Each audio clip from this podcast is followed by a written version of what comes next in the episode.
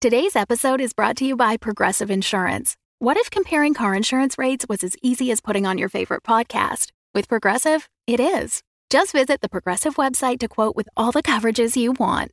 You'll see Progressive's direct rate, then their tool will provide options from other companies so you can compare. All you need to do is choose the rate and coverage you like. Quote today at progressive.com to join the over 28 million drivers who trust Progressive. Progressive Casualty Insurance Company and Affiliates. Comparison rates not available in all states or situations. Prices vary based on how you buy. Hey, Jake, Yes, sir. did you know it is our anniversary month? How long have we been married? no, the show. oh, Yes. yeah, I did know the that, show's actually. anniversary. We are turning six years old, and to celebrate that, We're going to first grade. we're close. We're giving a discount on our Patreon. If you join the year-long subscription to the Patreon, you can get 15% off during the month of May. You can find out everything about our Patreon at patreon.com slash the crit show. But all tiers for the month of May are 15% off when you sign up for the annual membership. Is that as exciting as first grade? You know, now that I'm kind of remembering back to first grade, that's far better than first grade.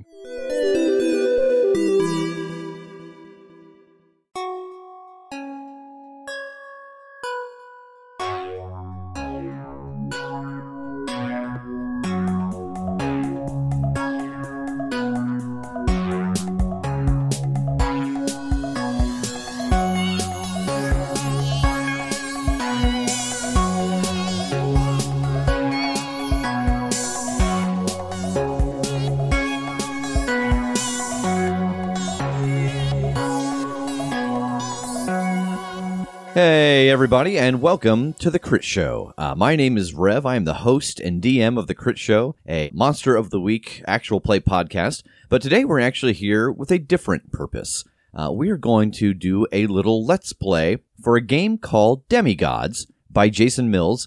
And as a special treat, we actually have Jason with us here today to run the game. Hi, Jason. Hello, Jason. Hello, it's a pleasure to be here. So, real quick around the table, everybody introduce yourselves. That way, uh, anybody who happens to pick this up through uh, the Demigods Kickstarter or any other location has an idea of the voices that they're hearing. Hi, everybody. This is Tass. My name is Tej. And I am Jake. And I, again, am Rev. Um, so, Jason, why don't you tell us a little bit about the game? Uh, right, so Demigods is uh, a PBTA, a powered by the apocalypse style game where you play the half mortal, half divine children of the gods. Um, it's uh, primarily focused on action adventure, but also get some complicated relationships in there, which uh, I didn't want to make a game without that. So I, I like all the, the feels. Yeah, So. excellent. So, I think that uh, the first step is Jason's going to walk us through character creation. So the very first step is for everyone to pick a playbook. Um, we can't go any further until you do. That we have done at least in advance. Uh, so, I have picked the Trickster. I have picked the Reaper. I have gone ahead and picked the Celestial. And I am the artisan. The next task is um, things like the name and the uh, your divine parent, a god or goddess or something else that is uh, has inspired your existence. In demigods, you are you exist because the gods can't come to Earth all the time. They will break reality if they do. So they either adopt or uh, the more creatively uh, way create uh, demigods, their children, to carry out their plans on Earth. And so that's what you're going to be asked to do. And uh, so by that token, you will need to have some sort of divine being to sponsor you. Uh, but then we get to jump right into doing your backstory. I suppose for the purpose of, uh, well, for brevity, uh, let's take just a little jump cut here while we make these characters, and then we'll hop back in and explain them. Excellent. And we're back. Uh, so we just want to go around the table and kind of go through who we are. Yeah, I think so. Just doing this uh, kind of chunk of the name and all that information. Sure. Cool. Oh, you said that like you were going to go. I certainly can. I, again, I'm playing the Reaper.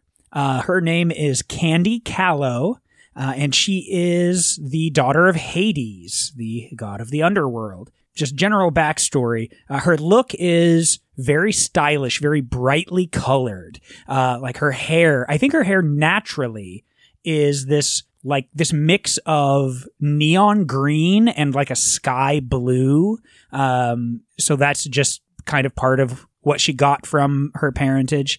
Um, she learned around age 12 um, that she was special. Um, and was actually informed by Hades himself. What kind of happened is, even as a child, she had this idea of um, the longevity of certain things, like social media trends and um, you know popular toys and items and TV shows, even just lots of random popular things. She could kind of glance at a thing and go, well, that, that might be popular for a second, but I'm not going to get on board with that because that's going to die away soon. And then there was a moment with a pet that passed away and she actually saw somebody show up to help the pet pass on to the next realm. And that was when she knew, okay, this is, this is really something. And when she finally saw that, that's when Hades showed up and said, this is what you are. You're a reaper. This is, um, you know, your lineage and explain the whole thing. And she embraced it wholeheartedly. Um, so she sees it as part of her mission to, you know, make sure that she's there for people when they pass and to be able to get them comfortably um, on to the next realm and to you know look back at their life and see all of the joy that they had and make it an easy transition. Her parents are you know she was given by the gods to good parents that would raise her. And um, so they are henry and tammy callow um, very kind of uninteresting homebodies you know they're nice people but don't really have any ties to this extracurricular extracurricular that's not right extra supernatural world let's put it that way my character, the Celestial, uh, his name is Elwin Carter. He is the divine demigod son of Diana and Kyle slash Karen Carter. His look now is uh, he's in his sort of mid 30s and everything, and he's sort of a suburban cowboy, uh, wearing jeans, maybe some boots, uh, a nice stylish, you know, button up shirt from, you know, Boot City or something like that, cowboy hat. The way he found out that he was divine was at the age of 16. His uh, dad, Kyle Carter, took him out hunting. He wanted to make a man out of Elwin and everything. And as Elwin is out in the woods, uh, everything becomes clear to him. Like he can see the the little tracks that animals make. He can hear the the wind more clearly and smell things in the air better. And uh, eventually, it leads him to tracking down a deer, which actually starts to speak to him. And it's his mother, Diana, speaking through the deer. And she is remorseful that she left Elwin on this mortal plane to exist when she, he could be up in the the great hunting grounds and everything. And uh, basically, she's she's sad that she doesn't have a hunting buddy. So, and Elwin's kind of, you know, eh about it. Karen and Kyle are good parents, but, you know, all this new power and everything, he, uh, he, he, he wants to use it and he embraces it and everything, but he's not like too concerned about getting up there, even though it is basically his destiny to go there. Uh, so again, I am the artisan. My character's name is Benny Wachowski. I don't know who my divine parent actually is. So uh, all I know is that I was contacted by Wayland the Smith, who is from the Germanic pantheon, who let me know like kind of the details of who I am and why, and that for some reason my parents don't want me to know who they are, or whichever parent is a deity doesn't want him to tell me. So he's not allowed to tell me. Um, but Benny was actually born in the uh, 20s and aged up to about late 20s early 30s i don't think he totally remembers when he stopped um, but he just kind of he liked that age sort of not youth but not old uh, and it's just kind of hovered around there. So he's been through the world. Um, when he knew he was special was when he was 10 years old uh, in his fifth grade science fair. He blue ribboned super hard. Like he did a science fair project that would be impressive now in like the 20s and so he's like, something is weird about me. And so about that time is when Wayland the Smith came and said, You're right, something is weird about you. You are the child of a god, and it seems like you're really good at building things and crafting. And Benny said, Who is my who is my godparent? And Wayland said, Can't tell you that, but I'll tell you how to craft things better. Bye. Um So he has kind of just ridden ridden the timeline here. He is a kind of a spindly guy, blonde hair. He perpetually looks tired. Um, he's got dark circles under his eyes. He's always working on things. He's up late. Um, he has kind of shifted through the phases of time, and you know, not not stood out, but for some reason he really latched on to like the grunge look. So even nowadays he is still just kind of grungy in jeans and a flannel shirt and stuff like that. All all dirty because for the most part he works with his hands. He is kind of a, a garage guy, a mechanic guy. He doesn't have especially strong feelings about the rest of his pantheon. He likes Wayland a lot. Wayland is the one who has looked out for him uh, and helped him out. The rest of them don't seem that inclined to do anything for him and certainly not to tell him who his parent is. So he's just kind of whatever about him. Uh, his mortal parents are uh, Albert and Julia Wachowski. They're nice. They were suburban folk. They're obviously not around anymore. Um, they they aren't immortal like he is. So it's been a long time since he had his parents around. So, Jake, you're taking advantage of the fact that demigods can live a long time. How old does Benny look?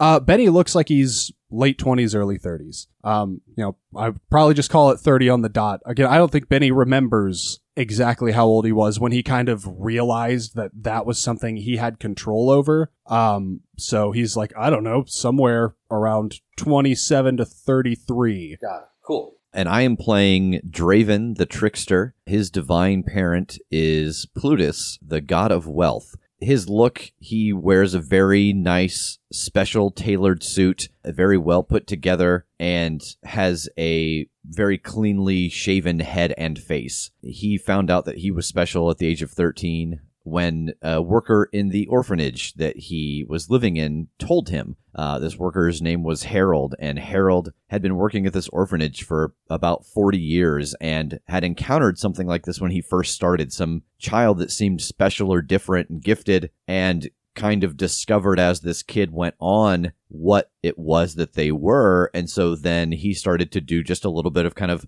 off the cuff research, like, oh my gosh, that's crazy. I can't believe these things exist. You know, he's one of the few mortals that kind of believes that this could be possible. And so then when he saw Draven and the things that he could do, it was like, oh my gosh, I- I'm seeing this for the second time in my life. I know what you are here and like showed him newspaper clippings and old articles and stuff like that his thoughts about his pantheon are that he is kind of competitive. You know, the parent being the the god of wealth, Draven is driven to take things of power or importance, like collect magical baubles or really rare items, to show that it's not just a mass accumulation, but it's also what they are, and if they're special, that's important. So he wants to get a collection that kind of puts his father to shame and then his mortal parents are unknown. Um, the orphanage that he grew up in was the Landhome Orphanage, and this was about 150 years ago um, when orphanages were very rough places. So he grew up in a place where it was very dangerous to be a little different, um, and so it was kind of a rough upbringing for him. But he also looks like he's kind of in his mid 30s. He stopped aging about that time when he realized that he could control it. Okay, so the next part of character creation is picking out your gifts and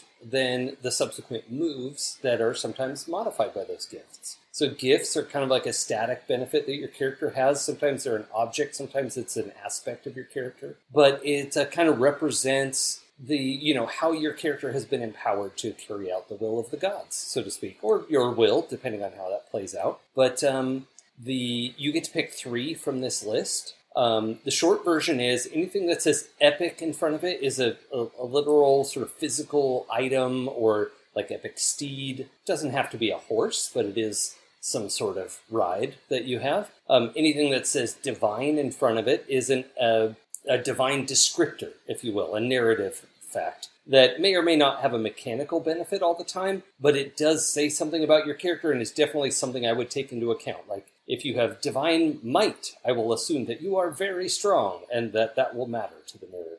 So the rest of them can be a little bit vague, and they're vague on purpose so that we'll have a conversation about it. It's a trick. I have tricked you into talking to me about how you feel. and um, we will decide what that means. If something seems vague but fun and you want to figure it out, well, let's figure it out. Um, so for Candy, I have a couple things in mind here. Um, I like the idea of the the most direct thing that she got from Hades is an aura of dread, and I feel like this is, you know, usually she's a very bubbly, um, social person. Um, you know, brightly colored clothes. You know, she wants to hang out and talk, but when she needs to, she can turn on this aura and you know, drop the mic. she can, uh, like they just the colors that she's wearing dull and, um, you know, people have this wave of that dread that can sink in. Cool. So it's not a physical object she has. It's just this Exactly. uh, quality about her. Right. Awesome. And I think that's going to feed in a little bit to one of the moves that I'll get to, um, because I think there is a little more physical manifestation of this and another aspect of it. Um, but as far as the gifts, the other thing uh, I like the idea of is one that is the Book of the Dead. And I was trying to think about that like, okay, if she is a Reaper, she has to have some way to know, like, I should be at this place at this time to either stop somebody from dying that shouldn't or help them along if they're sort of faded here or, you know, otherwise accidental or whatever it might be. Um, and so she, since she does have this connection to social media, and that's kind of how everything started to manifest at first anyway, that for her, it is an app that's in her phone and it's almost like a Lyft driver app where, you know, she can flip through and be like, okay, this is suited to me. This makes sense. This person's going to be here at this time. I'll do my best to go take care of that. Does that make sense or? Yeah, I love it. I also love the idea that there's this little corner of the App Store devoted to divine apps that only a few people can access. Yeah, right. That's awesome. Excellent. Okay, so then yeah, I'll lock that down. One of them was interesting. It's uh, actually to take a move from the Muse playbook. Um, so I glanced through one of those, and one that really stuck out that I think would be very telling about her character is called hashtag blessed. Um, and are we kind of talking over the full situation on the moves? Yeah, let's roll. Let's roll right into your moves. That's a good segue. Okay. So yeah, again, this one's called hashtag blessed. Things just work out for you. There's always a parking spot right out front, a table ready, and your name is definitely on the VIP list. Uh, if there's a mortal inconvenience in the narrative, let the herald know how it works itself out. And, you know, one of the, yeah, right? Isn't that great? And uh, then one of the more mechanical pieces of this is any attack that only deals one harm before armor misses you every time. So hashtag blessed. I think that really feeds into the fact that she's not just a social person. She's kind of a pseudo celebrity. She's a very big online presence. Maybe she's done some modeling and some other things. Um, so, you know, she has a big Instagram following and things like that. At least famous in the city. Yeah, in the city. Yeah, exactly. Not like a world celebrity or anything, but and so then I picked we picked three actual moves. So that this is moving into the moves as opposed to the gifts. Um, and this one also is uh, directly connected to one of the gifts. Uh, this one's called Lust for Life. You're the kind of reaper who turns people's dread of death into appreciation for the time they have left. Uh, anyone joining you for a drink, smoke, or some other celebration will heal one harm during your first toast. If they give you a gift, like a drink, a, a promise, food, etc., they heal to harm instead. Um, and its little thing attached for gifted is if you have aura of dread, you can change it to an aura of celebration and back again. So I think her aura of dread, like I said, kind of manifests as the dulling of her colors of, um, you know, just this aura sending out that wave of fear. But when she switches it to aura of celebration, everything becomes more vibrant, more noticeable, more just fun. And, you know, people want to be celebrating when they're around her. They're the thing that they were kind of excited about, they're rearing to go on. Yeah, it's it's important to have you know one aura for spring and summer, but then when Labor Day comes around, you can't have the same old aura anymore. Everyone knows that. exactly. Uh, the next one I picked was What Has Been. I roll 2d6 plus judgment to determine someone's guilt on a specific matter or their deepest regret. Uh, on a 10 plus, they spill their guts. 7 to 9, I get a sense of their guilt, but nothing specific. And for the gifted addition to that, if I have a Book of the Dead, which I do, uh, you will also have a clear idea of the best way to help this person clear their conscience. Uh, and the last one I went with was What Will Be? Stun a small group as their lives flash before their eyes. Roll 2d6 plus judgment. On a 10 plus, the group is stunned for the scene, pondering their own mortality, unless someone interferes with them. Uh, on a 7 to 9, the group is stunned until interfered with, or a minute passes, whichever's first. There is a gifted addition, but I did not take that. And those are her moves. Great, awesome. Teach. Uh, so the first gift I have is called the Chameleon Cloak, and it actually helps a move I have called Eclipse. When you remain still, with even the least notion of cover, you fade from mortal perception. People can even bump into you and not notice until you make your move. And if you have a chameleon cloak, you can also hide from supernatural beings as well. Nice. So I assume that means other gods or demigods and everything too. Oh yeah, it's it's handy when hellhounds are on your trail. It's it's a, a all around useful tool. Nice. And then uh, I got the divine presence. So I assume whenever I walk into a room, people notice me. And then I went with an epic ranged weapon, uh, which you said was plus four harm, I believe. Uh, It's just four harm, yes. Okay, four harm. And then uh, I think it's the bow of Diana. She uh, laid it before my feet when I was 16, and I can just pop it out whenever I need it. And then boom, there it is. Did you have a sense of what your cloak looks like? Oh, uh, yeah, actually, uh, I kind of envisioned it sort of as a World War One like uh, sniper's cloak. That sort of Oh, uh, like the over the shoulder thing. yeah, the over the shoulder thing. And then I took fight smarter. You may use judgment instead of prowess when rolling smite your enemies, but may not pick protect yourself or crush them, uh, which is one of the, I believe, smite your enemies moves that you can do whenever you roll for that. And my judgment is at a plus three, so that'll definitely come in handy. And then I went with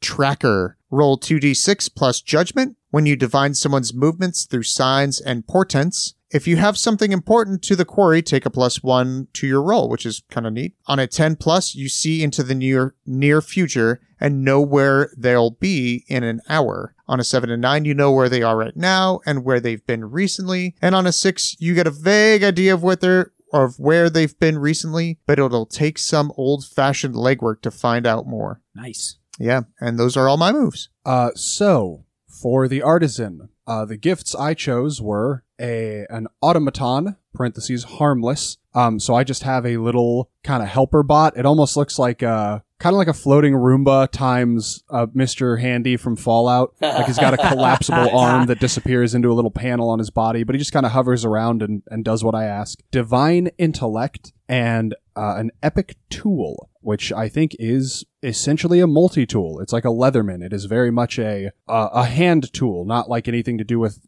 tech or anything like that really, but to do with screws and pliers and scissors and stuff like that. It is a mechanical tool. One of the um, important aspects of an epic tool that I should mention is that it can do something that the mortal version of that tool can't do. So, um, you know, if you want to add something to it, like, oh yeah, if you're, it has like a power screwdriver, like the screwdriver will spin by itself, or you know, so you can think about what um, what the Leatherman can do that uh, a normal. Oh, okay. Could it have like a uh oh, what's the term I'm looking for? Like a like a powered bit attachment where like it could take sockets or it could take screwdriver heads and it'll Oh yeah, like a like a drill, like a power drill. Sort yeah, like a power drill. Like it's just got a place where you could put on conventional bits for like a normal power drill that will run off of this Leatherman. yeah, just a a, a spinny bit, a spinny. spinny bit, an adaptable spinny bit. I think that's a technical term. Yeah, I like it. All right. Uh, so the moves I took, the first one is called Crafty. When you make or fix a machine or device, describe what it should do and select traits from the list. The traits here are only suggestions. Work with your herald on new ideas. When the device had been defined, roll 2d6 plus mettle. On a 10 plus, pick two features. On a 7 and 9, pick one feature and one bug.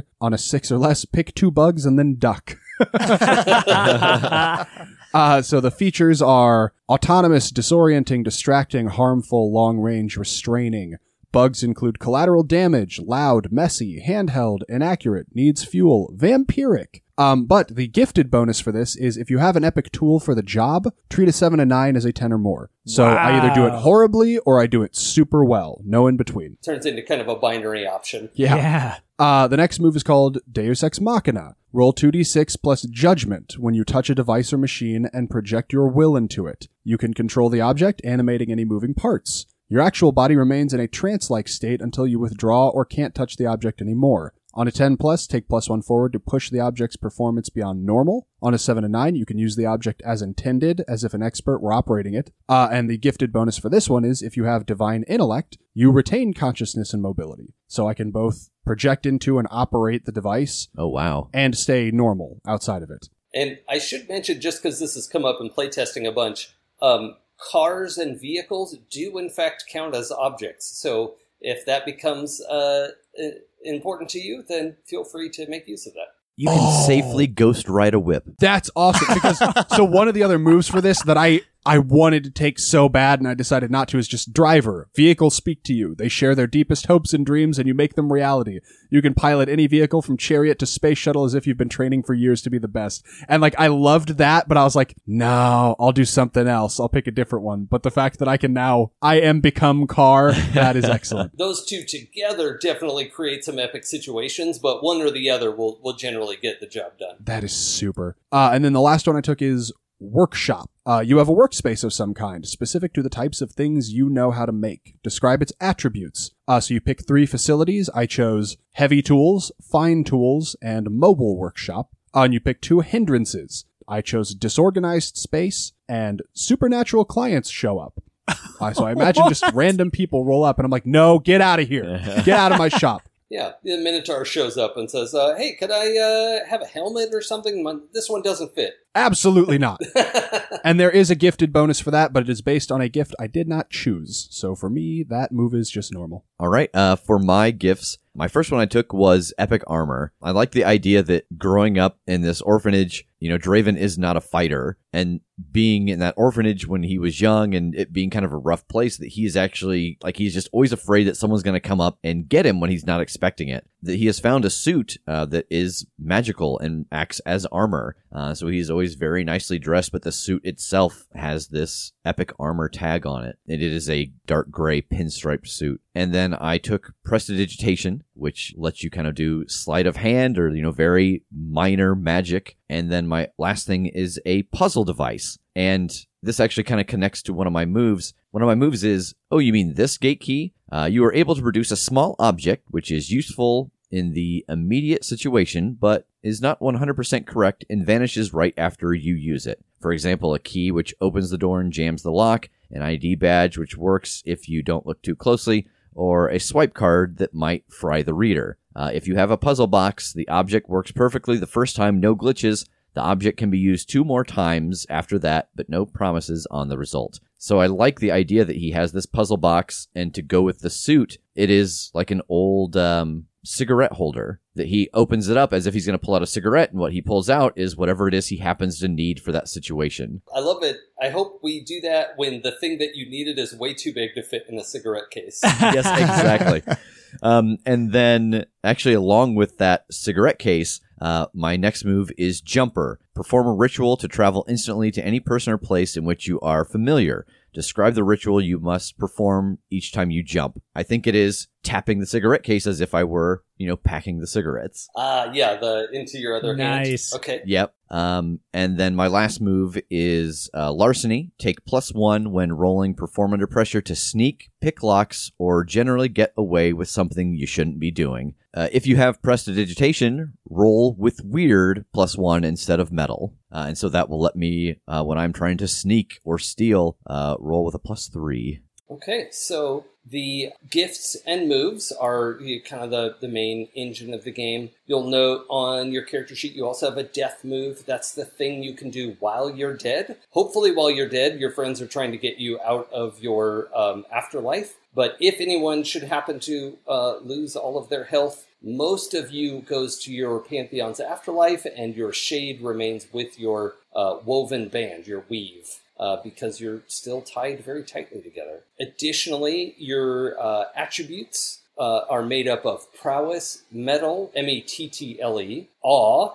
judgment, and weird. Uh, prowess is your fighty fight stat. Uh, mettle is how you get stuff done under pressure. Awe is how impressive you are, and judgment is a big kind of catch-all perception like is someone lying to you? What's going on here? Investigation all that sort of thing. And then the weird attribute is kind of your ability to do magic but it's really about uh, bending fate to your will. So um, some people are better at it than others but anybody can roll weird if you want to do something strange. That is that's available to all So, as far as those attributes for the Reaper, it goes down the list as zero for prowess, minus one for mettle, plus one for awe, plus two for judgment, and zero for weird.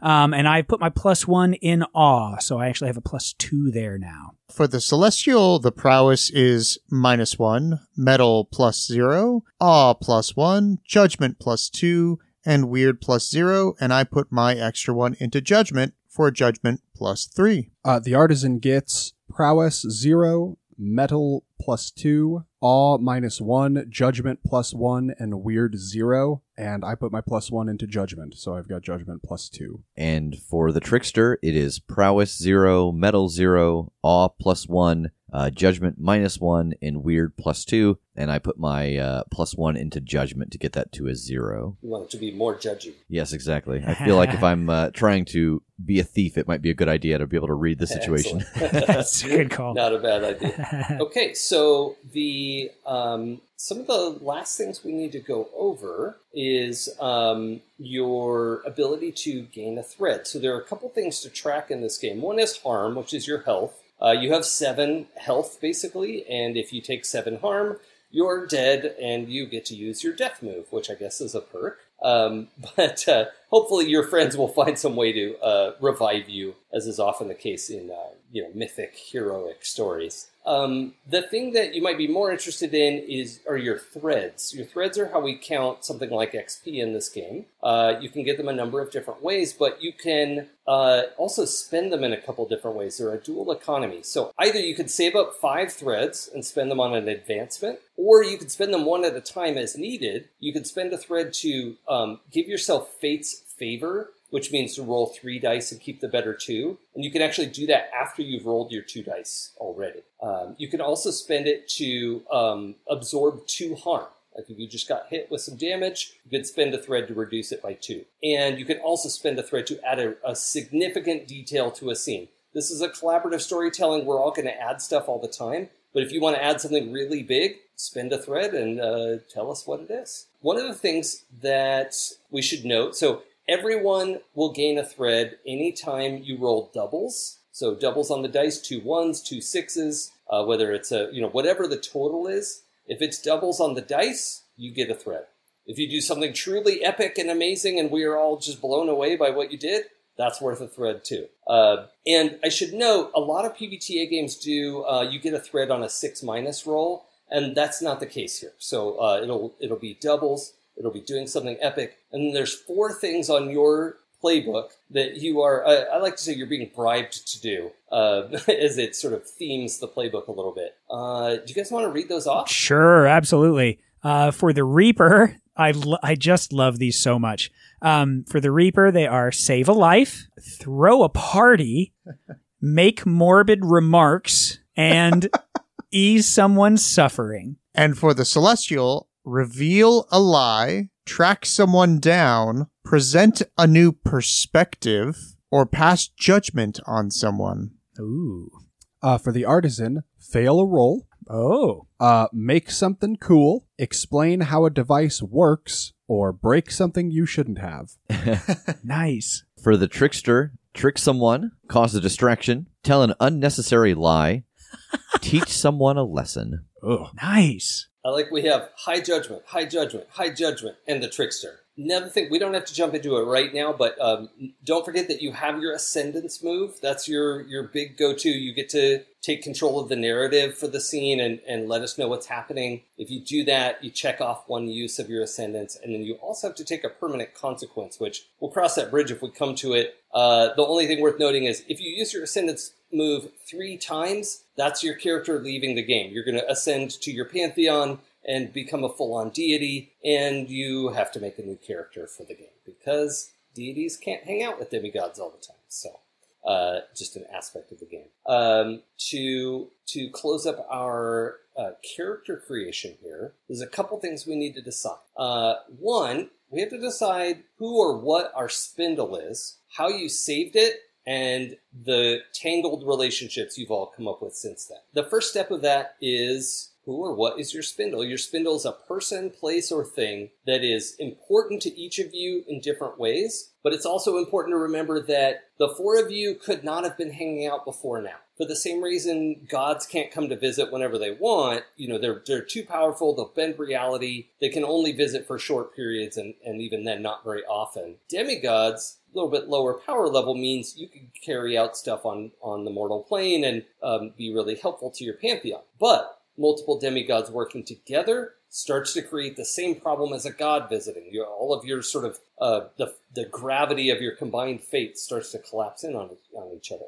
So before now, the four of you haven't really known each other very well. But that's what your spindle is going to solve. Your spindle is a person, place, or thing that all of you hold dear and is important to you, so much so that you would risk your life to save it. And um, after that point, you will all be tied to each other and building complex relationships because that's my favorite part. Um, so, what should we make our spindle? We all live in the same zone, right? In the same general, like this this nebulous city. Yeah, I think uh, the, the great nameless city on, the, on the mortal plane uh, that probably matches the description of many cities, and yet is none of them. Uh, I mean, I feel like it would be easy enough and make sense to just do some kind of like transit hub. Like we're all pretty different, but the the one thing we all need to do is get around. So like a train station or a bus station or something like that where we've all had to filter through for our whole lives to get around this place. Uh, kind of like a, a central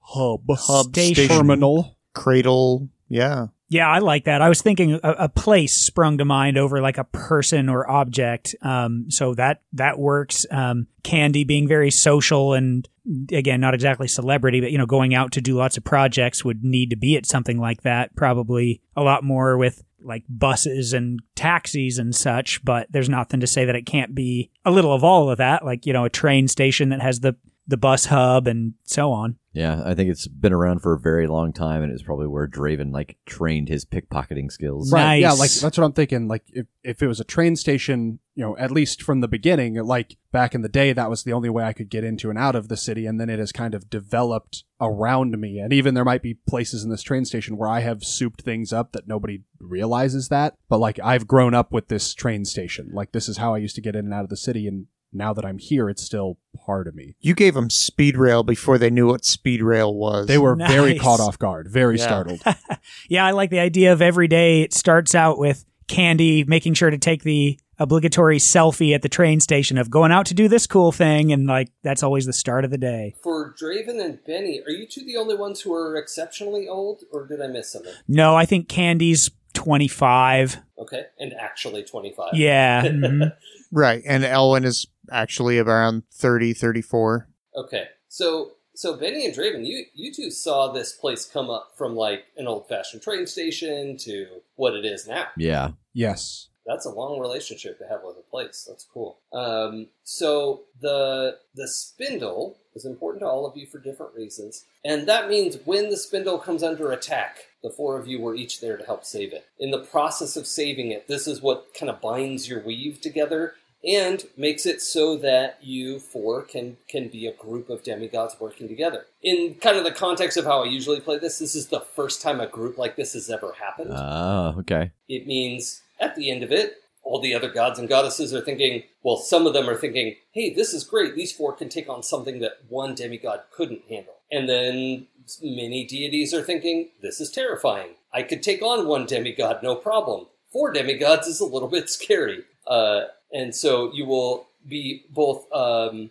courted with lots of, you know, with promise of riches and rewards, and also attacked and threatened, and uh, the the whole gamut of life. Um, but we should figure out what happened to your spindle. Um, we were calling it Central Central Station. that works. That Yeah. seems like a good generic name. Yeah. Yeah. Central station in the city. Yeah. Yep. Yes. Yes. Yes. It is the most iconic. So the uh, I have several questions for you. The first question is: Our spindle was under supernatural threat, right? So not not a regular earthquake, not a you know a mortal robbery or something, but a supernatural disaster of some kind. And when you four showed up to save it, to save the day. What was threatening our central station? because this is a place with like tunnels and stairways and multiple levels with like trains and buses and just this hub where you can go around and get lost. I think it was like a minotaur. Like a minotaur came and was like, "Oh, this is going to be my new labyrinth. I'm going to set up shop here and just Awesome. Yeah. help That is people actually get really cool. lost and and, and Uh, hunt them." labyrinth. Yeah. That that sounds rad. Any anything else aside from labyrinth? Because if you say labyrinth, I'm gonna go. Yeah, I, I like it. I think we stick with that. I'll run. I'll run with labyrinth any day of the week. Um, so the Minotaur trying to do something with this labyrinth, but th- but something about that came to a head, and it was disastrous. Um, what um, what does what was the nature of that disaster, and what was the collateral damage, and how do we make it look like it wasn't a Minotaur digging for a labyrinth to hide it from the mortals? Oh, okay. So uh, just from working downtown Indianapolis, a major problem springs to my mind. So I think it was either one of the trains or even a subway car was coming in. And, um, you know, our battle kind of weakened some stuff. It, it caused it to either go off the rail or just full on break down and kind of fall, fall down a level or two into the, you know, the building or the, the whole complex. Um, So the four of you had already discovered the Minotaur and were trying to tell him what's up, but the Yeah. fight upset the subway. yeah, I, yeah, I think so. Like we thought we could get him down onto the subway and it would like destroy him, and instead he just like knocked the subway into like up and into the not necessarily the street, but like through the roof. Or it came shooting out like at the end of Speed. Yeah, yes. Sorry, spoilers. Spoilers. Yeah. And uh, yeah, I think we essentially explain that away as like a sinkhole, like something broke in the foundation and caused all the chaos. So the Minotaur punched a train into into a cave in. I, I love everything about that. This is fantastic. This is this is now canon for what Minotaurs are like. They're just train punching jerks. We've we've created a very strong minotaur. here. we have. Oh no. Uh, okay, so the next question I have for you: We in, in this in saving Central Station. Is that what we said? Yeah, Central Station. We impressed a divine being of some kind. Who would we have impressed, and why were they? impressed? Um, I mean, I am attached to a deity of the underworld. Um, you know, the whole job being to make sure that the people that shouldn't die don't, and the people that do are taken where they need to go. I think it stands to reason that it's kind of impressive that, like, who know how many. Who knows how many hundreds of people might have died in this? Uh, we were able to be a part of stopping that from happening. Something that shouldn't have happened, it didn't. We were successful. And it wasn't just, oh yeah, I, I did my usual daily saving of a life. It was hundreds of people. So maybe Hades? and hundreds of people who weren't they weren't supposed to die, so they weren't on the they weren't on the list. Right. So it could have been catastrophic if they had, but we, we squeaked in and, and took care of it. Could I like throw something out there for that? Sure. Um, what about if it isn't directly like Hades himself, or maybe it's who's married to Hades, like his wife? I- Persephone. Uh, Persephone. yeah. Persephone, yeah, and like maybe she's you know kind of eh about you, but she totally loves the idea of you know keeping along with the list and everything. or just like begrudgingly, like she's got to give you this one. Yeah, yeah, yeah. I like the tension there that, you know, she's kind of protective of Hades and him having this daughter from some mysterious source is not great. So, but yeah, she doesn't love that. yeah, but we did a solid. We did a good thing and she has to go, all right. and like you did it bureaucratically correct. Like you stopped the incorrect termination of lives that are not on the list to be received this week. Yeah, okay. Yeah, I imagine Hades probably wouldn't have cared that much, but Persephone would have been impressed for sure. That's cool. I like that idea a lot. Okay, so conversely, we ticked off a different divine being. And uh, it could have been that they caused this, it could have been they set it up, or it could have been they were just enjoying the show and we spoiled it. Um, so, uh, does anything jump to mind? Okay, so we have talked a little bit about like the different pantheons of gods, and you and you said that there's like a modern pantheon of gods that kind of stuff that people believe in has a deity or could have you know power. So we've got this train station that like people are traveling through, and it's kind of free. But like ride sharing is such a big thing right now. Is there like a god of this collective ride sharing and he wants to destroy this place of like free travel. I, I am leafed. yes, exactly. I can tell you, I have honestly never been asked about a god of ride sharing before. This has never come up. Uh, I can't believe like that. it's such a movement that, you know, um, yeah, one one of the modern pantheons is internet, and internet is sort of like the is more like a monotheistic uh, god, but you know the internet or media, really, depending on how you want to call that, has all of these uh, saints and spirits and and apps and programs that are popular enough. Definitely have the power to to be a person, like you know, personified. Saint Rider, the the the uh ride share. I like Yeah, I kind of like that, yeah. Um, except it's not like R I D E R. It should be like spelled differently. Yeah, like R R Y D E R. oh yeah, Y's make it cooler. A Y makes it cooler for sure. A lowercase x and a capital X on either side, and that's a sweet it's like gamer his tag. Xbox gamer tag. 420 Rider 420. Oh my god. it totally is. This is fantastic. I can't believe no one's had this is this is great. So the uh the Minotaur, we went we discovered the Minotaur was trying to dig for a labyrinth and get people lost on purpose. Just because he wants a labyrinth again. And uh, that wasn't cool. So the four of you showed up to stop that. In the process of fighting the Minotaur, a train crashes. Now you guys um, saved the train, saved the people. What what happened to the people on the train? Um, I mean, clearly they saw us. Um, that's something too. Uh, th- this is probably a question for after this, but um, you know, I have it in my head of like, how do people take this? How do they take us in general?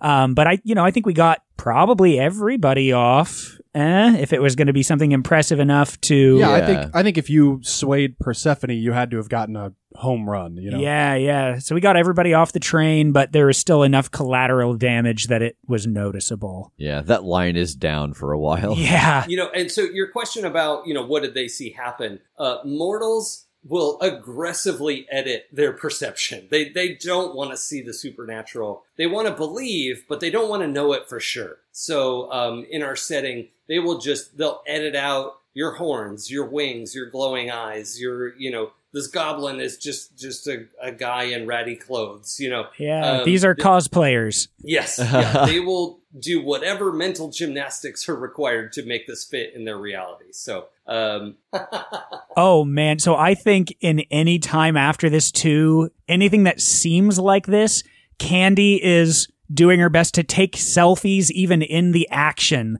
Like she's almost documenting it like she knows it's a shtick and she knows that people are going to be like, "Oh, that's funny. She's like fighting minotaurs." Ha ha ha. Okay, whatever. And she's really doing it, but they don't believe it.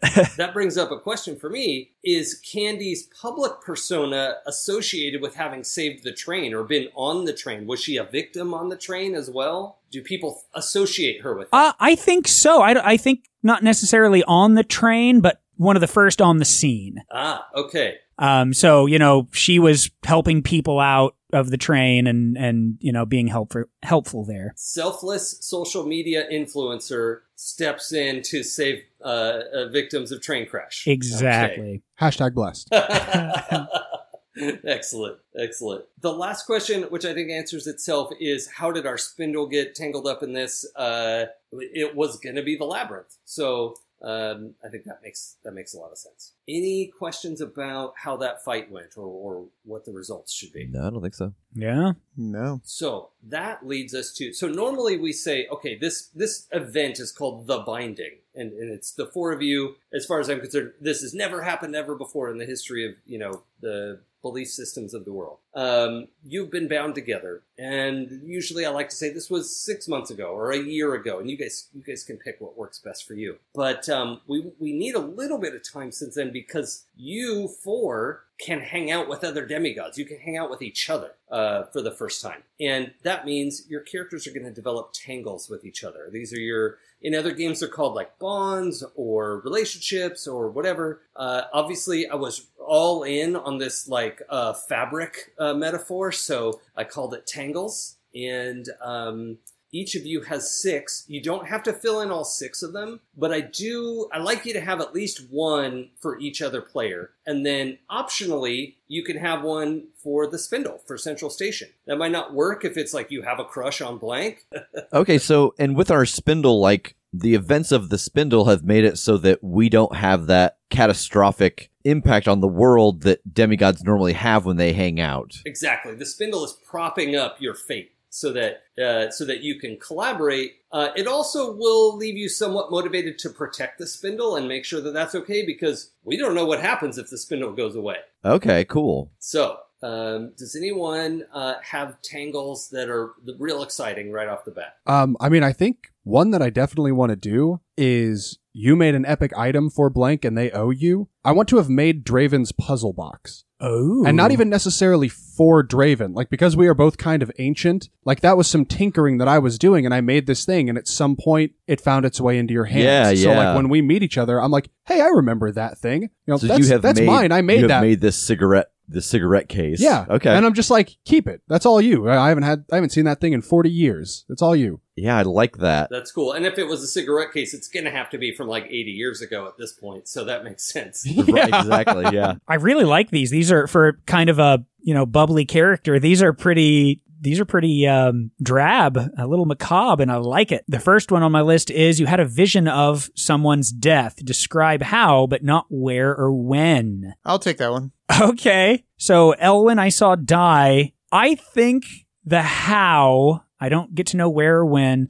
I think the how is I saw Benny like kneeling over the body because story building. That's why you. All right. I think I saw Benny like kneeling over the body with one of uh like one of Elwyn's own arrows in his grasp, bloody. And so I don't know the context of any of that, but I've seen it. Well, and of course, that could be a lot of things. That could have been a double. It could have been Elwyn's first death or third death. Because, you know, heroes. Yeah. Um, okay. Can I piggyback off that kind of? Mhm. Uh, you and Elwyn are on a hunt for a rare material of some kind that I help you make your arrows, or that I intend to help you make your arrows. And so uh. that's something to do with the reason why in the vision I've killed him with one of the arrows is because I have a link to. Oh, yeah. like one of the and the specialty arrows. Yeah, nice. Oh, I like that. Yeah, absolutely. Put me in there. awesome. And it is really hard to kill someone with a boxing glove arrow. So that's that's impressive. It was it was True. impressive. Tremendous strength. Oh, this one's a little sad too. You escorted someone's family member into the afterlife. Anybody here lose anyone special? what was It was just such a morbid, like, anyone here? Lose anyone special? Do I mark an experience for having said something morbid? Um, I I feel you know what I feel like my uh, automaton is named after my family dog from way back in the day. Oh, So I think you escorted my dog, I to the afterlife when they love passed. that. Okay. poor Herman. A, a dog, of course, who was very old and passed from natural causes. oh, yes, absolutely. Uh, I also bartered with another Reaper for someone's life and won. So, like, one of you was on death's door. And a different Reaper showed up to take care of business. Exactly. Yikes. Okay. So the dog loved you so much and was so sweet. Maybe something happened to you, Benny. And I was like, no, that dog was the best dog and I can't let his master go. Absolutely. Okay. I mean, I think I have probably done some dangerous shit in my time, and something backfired at some point for sure. awesome. Some experiment blew up in your face or something. Or just a car fell off the jack on top of you. lots, lots of time for things to go wrong. Very good. Um, I have thrown some epic parties with this person. No, certainly not. Yeah, Nope, no. that, that doesn't seem like Benny or um, Elwyn. No. Um, I actually have one that says if blank drags you to another party, you're going to scream. oh, that's So- Candy. yeah, I'm putting you in that. That's Candy for sure. How about somebody ignored my premonition and has the scars to prove it? I think that one would be me. Because I have one that is someone caught you in a lie one time and earned your respect. Oh. And so I like the idea that you had a premonition about Draven and you were like, hey, this thing you're going to do, don't do it. And I was like, "F- I don't know what you're talking about. I'm not doing that thing. And then I clearly went and did it and just got messed up. and came back and you were like, mm-hmm, yeah, how's that? How did that treat you? I like that. And so I think there's this kind of respect for you and what you can do. You know, actually, like with that idea, I kind of like the party one too, because I have one that is, it seems like blank understands why you do what you do. You'll have to keep an eye on them. Oh. And so being like this pickpocket, this thief of really high end items, Candy's going to draw important, powerful, rich people to her party. So I feel like that I might be like, yeah, we should totally throw parties. Let's party together so And that it brings me a bunch of marks. Selina Kyle's Yes. these people. I, I am down. All right, so I have to know: is there any part of Candy's warning that made Draven go do the thing she told him not to do? Yeah, probably. I mean, if we're going to be honest about character traits, it is definitely that Draven strikes me as the, oh, I can't do this because fate says this will happen. Well, I will show you how I dance around fate. yeah, like he was on the fence about it, and then someone told him not to do it, and he's like, Yes, exactly. Oh, I love that. Well, if that's the case, then um, I think I'm gonna pick. You were wrong about Candy, and you can't Oh. figure out why. Okay. And I think it's because I look at you and I see this sort of bubbly, very colorful person, and I think, uh, she's just a, you know, a ditz or something like that. And then in a- in actuality, she's serving a very important thing, but at the same time, I can't figure out why I was wrong about her. Okay. Okay. I dig Yeah. that. Like that. So you've underestimated. Yeah, basically, yeah. And then uh you said something uh we can make the the spindle part of our uh tangle. Yeah, if you have one that makes sense, there wouldn't be any sort of like mechanical. So, like tangles in general, when you go to provide aid, like do a help roll, you're going to add how many tangles you have with that person. So, you're probably not ever going to help Central Station with a roll of the dice, but um, it still can, you know, create that narrative fact of whatever that relationship describes. Okay. Okay. Uh cuz I've got one you've seen a dark future thread tangled around and I thought Central Station. That totally works. I've got one. Tell me if this if this will fly for the spindle for Central Station. Central Station relies on your expertise and you have a mutual respect. Like that I've grown up with this place and that I have the idea that I might have even messed with it along the way. Like that it relies on my expertise. Like every now and then I patch it up or I, I fix something or I change something that nobody else really knows about. And I feel like the mutual respect is I respect this place for sure. Like this is an institution for me. And that I, I don't know if it's true, but I have a perception that like the train station's looking out for me. Like there have been times when like I've gotten to the station for the day and realized I forgot my, my pass. But when I get to one of the gates, it's out of order. So it's just open and you're free to go. And I'm like, thanks Central Station. You got my back. And I don't know if Central Station is actually animate, but I feel like it's, it's got my back and I've got its back. nice. I like that. The question of its awareness. That's that's fun. I like that. I've also got one um blank has seen you at your worst, disheveled and confused. You know, I think that the idea of you like getting this battle lust, like that you are this hunter and you're, you know, you want to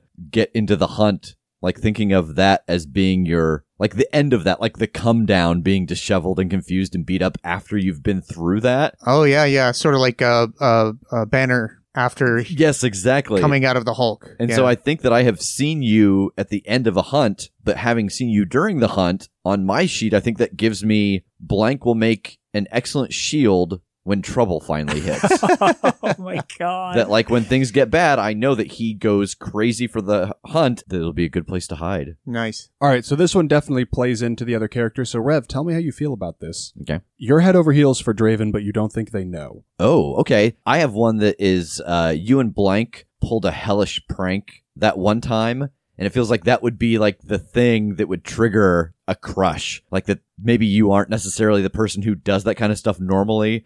and like, "Eh, come on, kid, let's go do this thing. And just that being on the, the other side of the tracks. And actually, that feeds into two of mine because one of them is you just can't resist pushing Benny's buttons. just kind of just kind of knowing that he is kind of not necessarily the goody goody, but in comparison, uh, you know, a, a good soul and kind of poking at the, oh, hey, we should do this thing. Oh, try this drink. Oh, do this stuff. You know, smoke this thing. Whatever. I yeah, I feel like just part of both of us being super old yeah. that I I feel like I can connect with you more anyway. Like my you've been around for everything I've been around for. It is making me think of uh, Good Omens. Oh my god. it's probably not that extreme. It's a very, very mild version of those two, but Who else lives that long?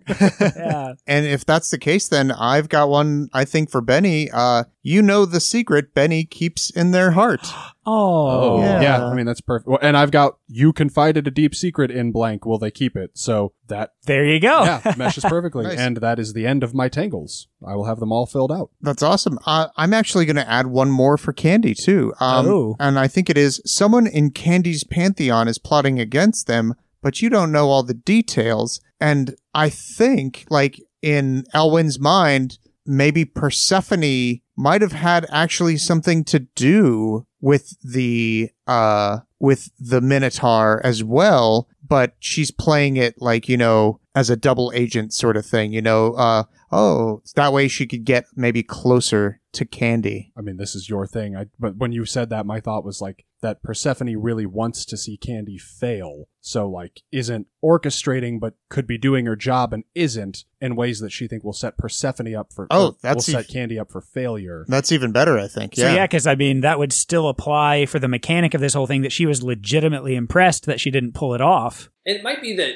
Persephone might like you, the other three of you, too, you know, and just be annoyed with Candy. You're all cool. It's this girl. Okay, okay, I dig that. I had one not filled, and it just I just don't think it applies to everybody, so I'm gonna leave one. But yeah, I've still got the What is rest. it? That was good. I want to know what it is. Oh, it's just you have feelings for blank, um, but haven't made your move yet, and I just no, I don't think that's None the of us are worth it. I also have one blank that would uh, go along with that if we ever filled it in. You ache for blank, but I've seen what will happen if you reveal your true feelings. That is potent. okay, so that's it. E- Everyone's done. No, no outstanding tangles, right? I don't think so. Yeah. Nope. Okay. Well, good game, everybody. Thanks for coming. That's yeah. it. Okay, so character creation is good to go. I want to figure out a little bit about what your characters would be up to on, let's say, a random Sunday in July. And um, keeping in mind, your orbits are going to be in around near Central Station. This place is very important to the four of you. Um, cosmologically even not not just like you want to be here but you end up here sometimes but you don't have to put yourself right at central station uh, however on this uh, sunday afternoon let's say the city our uh, amorphously named city is somewhere uh, with a coast or at least a port of some kind and uh, of course in the middle of summer that might mean it's real humid out so I like the idea of a gray afternoon that hasn't rained yet, but it's still like 80% humidity out and, you know, 85, 90 degrees. The Sunday afternoon is hot. Everyone wishes it would just hurry up and rain already, but it hasn't. Rev, what is Draven up to? I think Draven is standing outside of Central Station at one of the hot dog carts, and he has a, a half eaten hot dog, and he is uh, leaning on a closed umbrella, uh, just kind of waiting for it to break uh, because he knows that when it rains, around here, especially on Sundays when people are going to and fro from kind of family visits, that they pay less attention when it's raining. And so he might be able to get a couple of good marks this afternoon. Ah, nice. Now, when Draven picks pockets, he doesn't really need to to survive, right? This is just Correct. He is just hoping it is like a crane machine. He's hoping that maybe he gets something worthwhile. If not, he throws it in the pile to trade for, you know, here's these 50 trinkets for that one thing that I want. He's doing this just because it's who he is. Yes. Nice. Okay. Um, Tass, what is Candy up to on this humid, disgusting afternoon? Uh, I think she lives right outside of town, which is why she uses this hub. Like she uh, probably buses in and then would uh, generally take a taxi to whatever random thing she's doing. So right now, uh, she is getting ready to leave for Um, she she's doing a little spot for a new bistro that's opening up in town, and she's going to review it. So right now is the obligatory selfie with the central station sign in the background with her post about what she's about to go out and do today. Is it significant that she takes taxis instead of rideshare uh, vehicles? I I just think that's what she's used to. She thinks of her own very special app as her own kind of Lyft. And so that's all she needs to worry about with that. She likes to do other stuff in a simpler way if she can. And can I ask, like, with the the danger of Saint Ryder, like, did you at one point take a Lyft or something and get attacked by one of his devotees or whatever? Maybe, yeah, maybe even if it was something subtle, like it was just a really bad experience. And she went, My God, I almost got in three wrecks in a 10 minute drive. Was that on purpose or was that just a bad experience? I'm not doing that anymore. Yeah, and the drive went eight miles when it just needed one and a half. Exactly, yeah. Uh, Tej, what's Elwyn up to? He's just chilling out at the moment because he's going home from a hunt and everything. And so he's chilling out in the bar and just What's our bartender? What's her name? her name is uh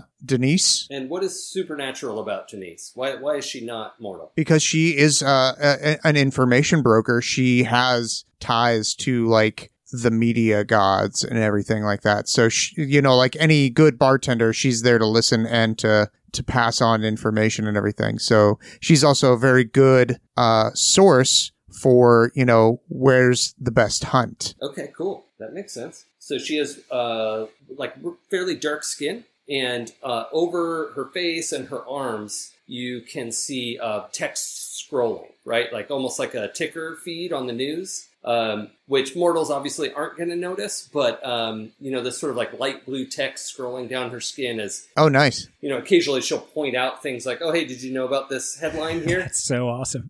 and um, yeah, yeah, she's she's interested in uh, in helping you out sometimes. Jake, how is Benny spending this humid afternoon? Uh, so Benny's got his mobile workshop actually parked outside of Central. There is a uh, just a vending machine on the street that's been there like since he was young. Like this vending machine is super old, and nobody actually knows who even services it anymore because it's Benny. It's just somewhere he used to go get a drink when he was young. Like it was one of the first vending machines he'd ever seen in his life. Nice. And so right now he's just uh, got it pulled away from the wall and is kind of squished between the machine and the wall, fixing something on the back of it because it's gone out of order again, and he's got to take care of this machine. That's cool. What what does your portable workshop look like? Uh, I mean, it is basically just a big utility van. Uh, and the back of it, you know, there aren't any seats in the back. It's got a driver's seat and a passenger seat, and then just benches and tools and equipment in the back. okay, cool. Does it have like Benny's repairs on the outside, or it's just an unmarked white van? No, it's just an unmarked white van because supernatural customers keep showing up, and I'm trying to keep it low profile.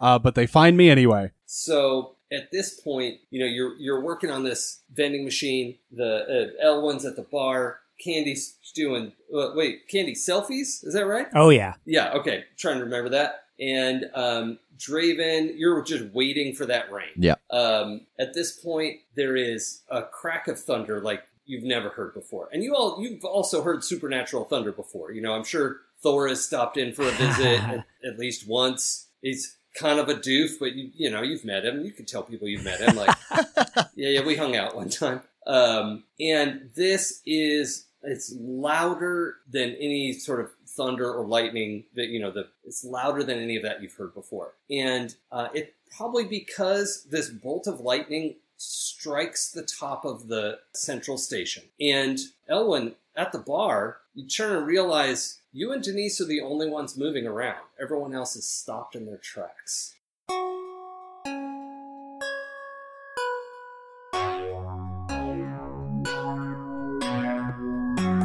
Demigods is a fast paced take on mythology, pulling from any pantheon or belief system you can imagine. Plot the arc of your ascension to godhood while you battle mythological creatures and villains in a modern world. Using the Powered by the Apocalypse game system, Demigods brings mythology to life in the style of American Gods, Good Omens, and the Percy Jackson series. Demigods by Jason Mills is available on Kickstarter until August 8th.